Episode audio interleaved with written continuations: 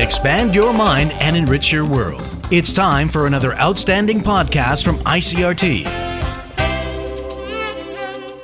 I'm Nancy Sun with today's episode of EZ News. The TAIEX opened up 43 points this morning from Friday's close at 15,332 on turnover of 2.9 billion NT. The TAIEX gained ground on Friday following an encouraging report about U.S. inflation, and despite other regional markets ending the trading day mixed. The Central Epidemic Command Center says it will be taking delivery of the Pfizer BioNTech coronavirus vaccine for children aged between six months and five years by the end of the month.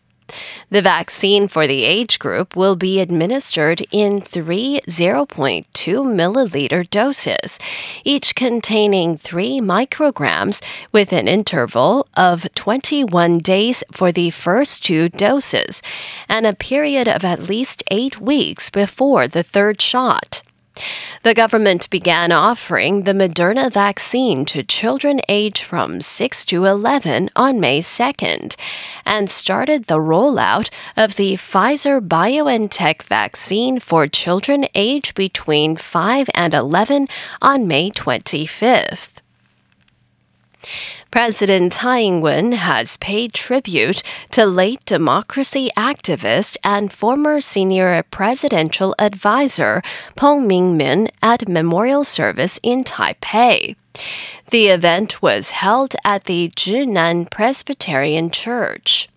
Speaking at the service, Tsai expressed her gratitude to Peng for having upheld Taiwan's democracy and freedom and said China's military pressure on Taiwan made her think of Peng's long-standing belief that democracy and freedom are Taiwan's greatest assets.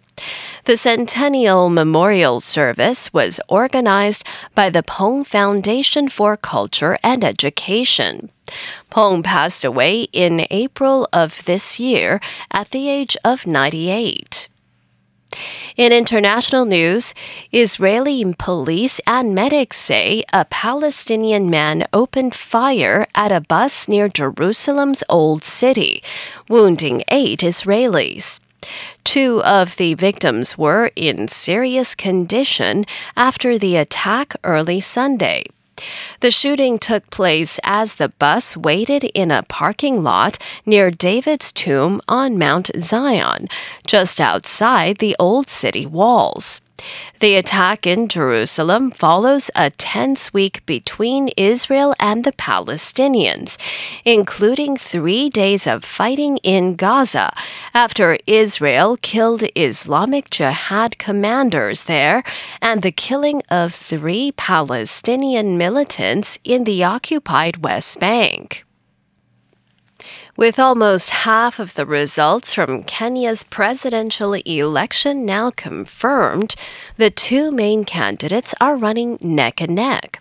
Isaac Lukando reports. The latest results show Deputy President William Ruto has taken a slight lead over ex Prime Minister Raila Odinga with 51% against 48%. The head of the Kenyan Electoral Commission has admitted that announcing the result of Tuesday's election is too slow. Verification of results has been stopped several times after complaints by supporters of the main candidates. Many of them are accusing election officials of tampering with the vote. About 14 million votes were cast in the election, with a turnout of 65%. The election is being closely watched as a test of stability in Kenya, which is one of East Africa's wealthiest nations and its most vibrant democracy. Isaac Lukando, Dar es Salaam.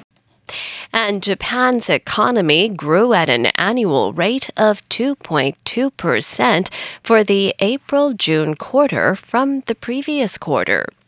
Preliminary government data indicates that Japan's GDP expanded 0.5% from January March and private consumption jumped at an annual rate of 4.6% as consumer spending rebounded, with COVID 19 restrictions getting gradually lifted.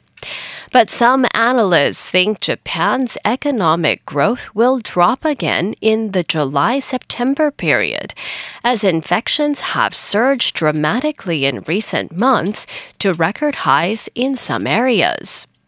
And that was the ICRT news. Check in again tomorrow for our simplified version of the news, uploaded every day in the afternoon. Enjoy the rest of your day. I'm Nancy Sun. Hey there. I hope you've enjoyed today's episode.